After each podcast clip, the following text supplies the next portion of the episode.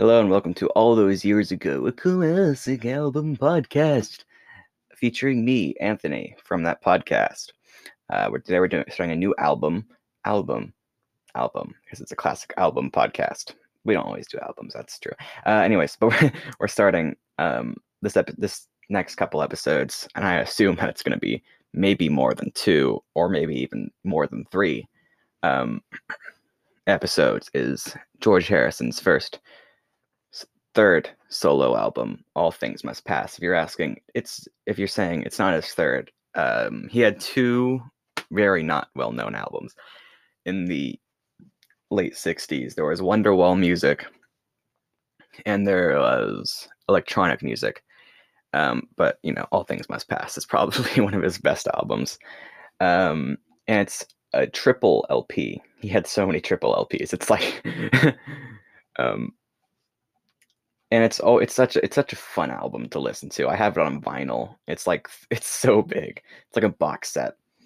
Um, but today we're talking about yes, All Things Must Pass, and this is part one. We only have four songs we're going to talk about today. Um, so probably more than three parts because there's like twenty-four songs on the album. But first song on the album is called "I'd Have You Anytime," which is a collaboration between George Harrison and Bob Dylan. Um, and it was wrote during the later months of nineteen sixty-eight, after the White Album had been released and George Harrison was in the U S on vacation. George had the idea of starting the album with a slower tempo tempo number. He got this idea from the band's Music from Big Pink. That's the first song of the album, had a very slow number. But usually bands start off with fast tempo songs, which kind of made this different. Um, and the lyrics inspired the title and chorus of Paul McCartney's nineteen seventy-three song, Let Me Roll It, which was recorded with Wings for Band on the Run. Um, yeah. I was going to look up, so, oh yeah. Um, and that's basically it for that one. Not a lot of these have big stories, except for this next one, which is called My Sweet Lord. And it was originally George's debut single and his biggest chart hit. He began writing My Sweet Lord in December of nineteen sixty-nine. Primary inspiration was from Edwin Hawkins' arrangement of the eighteenth century hymn, Oh, Happy Day, which was a charting hit in nineteen sixty-nine. The success of the song was in part of the simplicity of the lyrics, because there was only apparently like twenty-three words that were said in it. Harrison wrote it as a plea to God, where he presented himself as a passionate, Pass- pass- passionate and willing disciple. The backing vocals evolved from the Hebrew word hallelujah, and those evolved to Sanskrit prayer and incantations for Krishna. Krishna, and by Krishna I mean Hare Krishna. Um, when the song was written, George was still a part of the Beatles, technically, um, and you know he hadn't even recorded I, Me, Mine at that point, because they recorded that in January of nineteen seventy. This is December of nineteen sixty-nine. But this was like a month after, month, a couple months after John Lennon had announced he was leaving the band. Um, so he gave this song to Billy Preston. He also gave All Things Must Pass to Billy Preston as well. Billy Preston was a longtime friend of the Beatles who played on Let It Be and some Abbey Road songs. Preston was also an accomplished musician himself. When George wrote songs with the Beatles, he was never sure what would make the album. Therefore, he gave some of his songs to other artists. For example, Sour Milk Sea by Jackie Lomax from the album Is This What You Want or something. That was released on Apple Records. So that's why, you know, same with Mary Hopkin. So that's why Paul McCartney wrote, did a lot of things to write songs for Mary Hopkin. And then, um, George gave this song to Jackie Lomax because they're both Apple artists. They did a lot of things to, um, they really helped the people on their label. Uh, five months after Billy Preston recorded his version, George called him up to be in his version of the song. The song was most likely the best example of Phil Spector's signature wall of sound. Um, Phil Spector, I think, did die last year. I don't remember. Uh, My Sweet Lord also got George into some legal trouble with the Chiffons, with the Chiffons, I think that's the name. My Sweet Lord sounded like the Chiffons' song, He's So Fine, which was recorded and released years prior to My Sweet Lord, and that was released or the Chiffons song, was released in December of nineteen sixty-two and was a hit in early nineteen sixty-three. Um, that's before the Beatles' first album has come out, and that was after the first single had come out.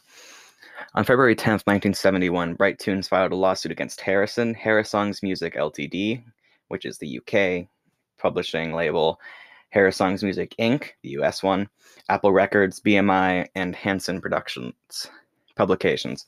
Sorry.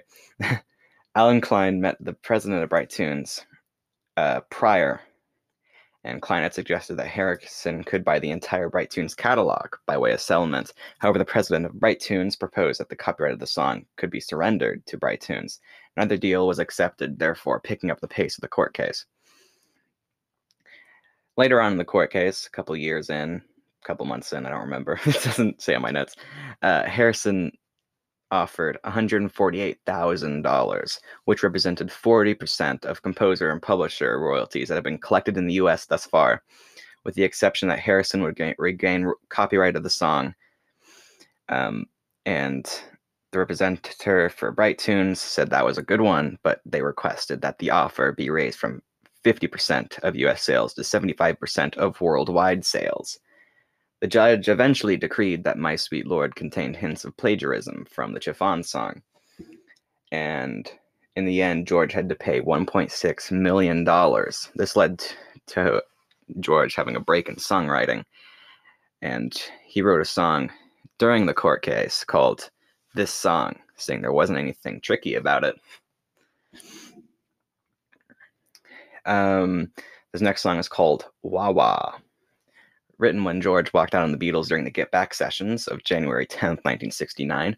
If you even look onto the Get Back documentary, you can see when he walked off. It was that exact same day. It was written because George was unhappy with the growing tensions within the band, and it was George's first Beatle-related song. The other ones were All Those Years Ago and When We Was Fab, which were released in the eighties. It was the first song played on the concert for Bangladesh, and the last song played on the tribute concert for George. The first song recorded during the All Things Must Pass sessions, and Harrison's initial reaction to hearing the song, and he said it was overproduced with um, Her- with Phil Spector's wall of sound. He seemed to have a lot of problems with some of Phil Spector's work on his songs, but in the end, it always turned out good. If you listen to the album, you know. um, Isn't It a Pity? It was released in two versions on All Things Must Pass. Isn't It a Pity one? Isn't It a Pity two? That's kind of obvious. The oldest song on the album, dating back to nineteen sixty-six when it was written, Harrison considered giving it to Frank Sinatra, because again, Beatles, he didn't know what would make the album, because Lennon vetoed the Beatles from working on this song, which Harrison was like, well, this is a good song, so I give it to someone else. Um, but Harrison had tried to get the Beatles to work on it for the Get Back sessions, but was unsuccessful. The lyrics for Isn't It a Pity are divided into two halves. The first sees Harrison regretful at the heartache and pain people cause one another. Um, and the other half reflects Harrison's spiritual ideals and harks back to the Sergeant Pepper song, Within You, Without You. George said that Isn't It a Pity? It's just an observation of how society and myself, or or are, we take each other we take each other for granted and forget to give back. That was really what it was all about. And the end of the song was reminiscent of Hey Jude. The end of the song was I don't I don't know what it was saying, because it was had so much instrumentation overlapping it. I think it was saying pity, or isn't it a pity, or I don't I don't know. I could look up the lyrics actually. Um, because that's kind of, you know, kind of gotta know the stuff. Uh, God. Yeah, it says, what a pity, pity, pity, pity. Yeah, okay. That's all it says. Um, and that's reminiscent of Hey Jude, because it's the repetition of a lyric in a certain way. The Hey Jude signature, na na na. And some people think that because a song was written in nineteen sixty-six, that if it had this outro, Um, when it was written, then maybe Paul McCartney kind of used the outro for Hey Jude, but some people think that, you know, wasn't possible or wouldn't happen, and that Harrison just put it in the song so it would bring people back to Hey Jude or something. I just know when I first heard it, I was like, that kind of sounds like Hey Jude. Um, anyways, that's the end of this episode.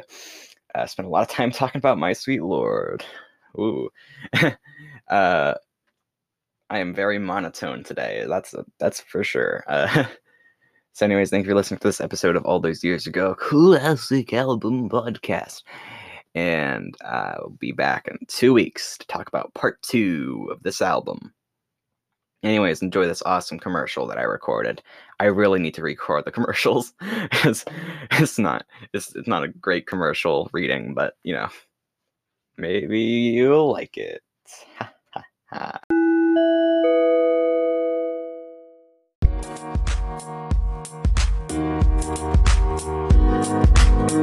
ha.